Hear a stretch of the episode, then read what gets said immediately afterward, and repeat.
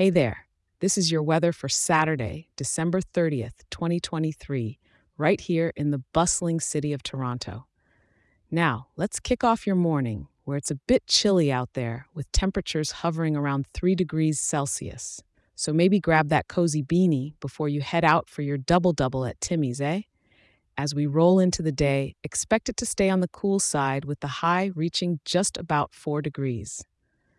The sky is mostly showing off its blue with just a hint of cloud cover, kinda like that one lonely marshmallow in your hot cocoa. Given that it's Saturday, it's the perfect excuse to lace up those skates and glide around one of Toronto's many scenic rinks. Now, Toronto, while it's mostly going to be a crisp, clear day, don't let that sunshine fool you, because there's a smidgen of light rain in the mix. We're talking just enough to gently pitter patter on the windows, not even enough to warrant wrestling with an umbrella, about one tenth of a millimeter to be precise.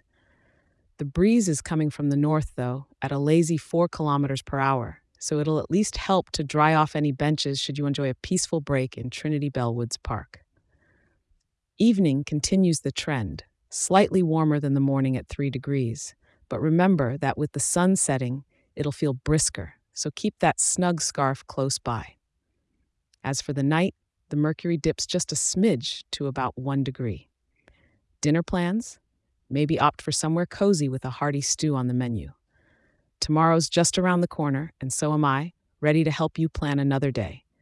Thanks for tuning in, and be sure to check in tomorrow for more of the 411 on the forecast. Stay warm, Toronto.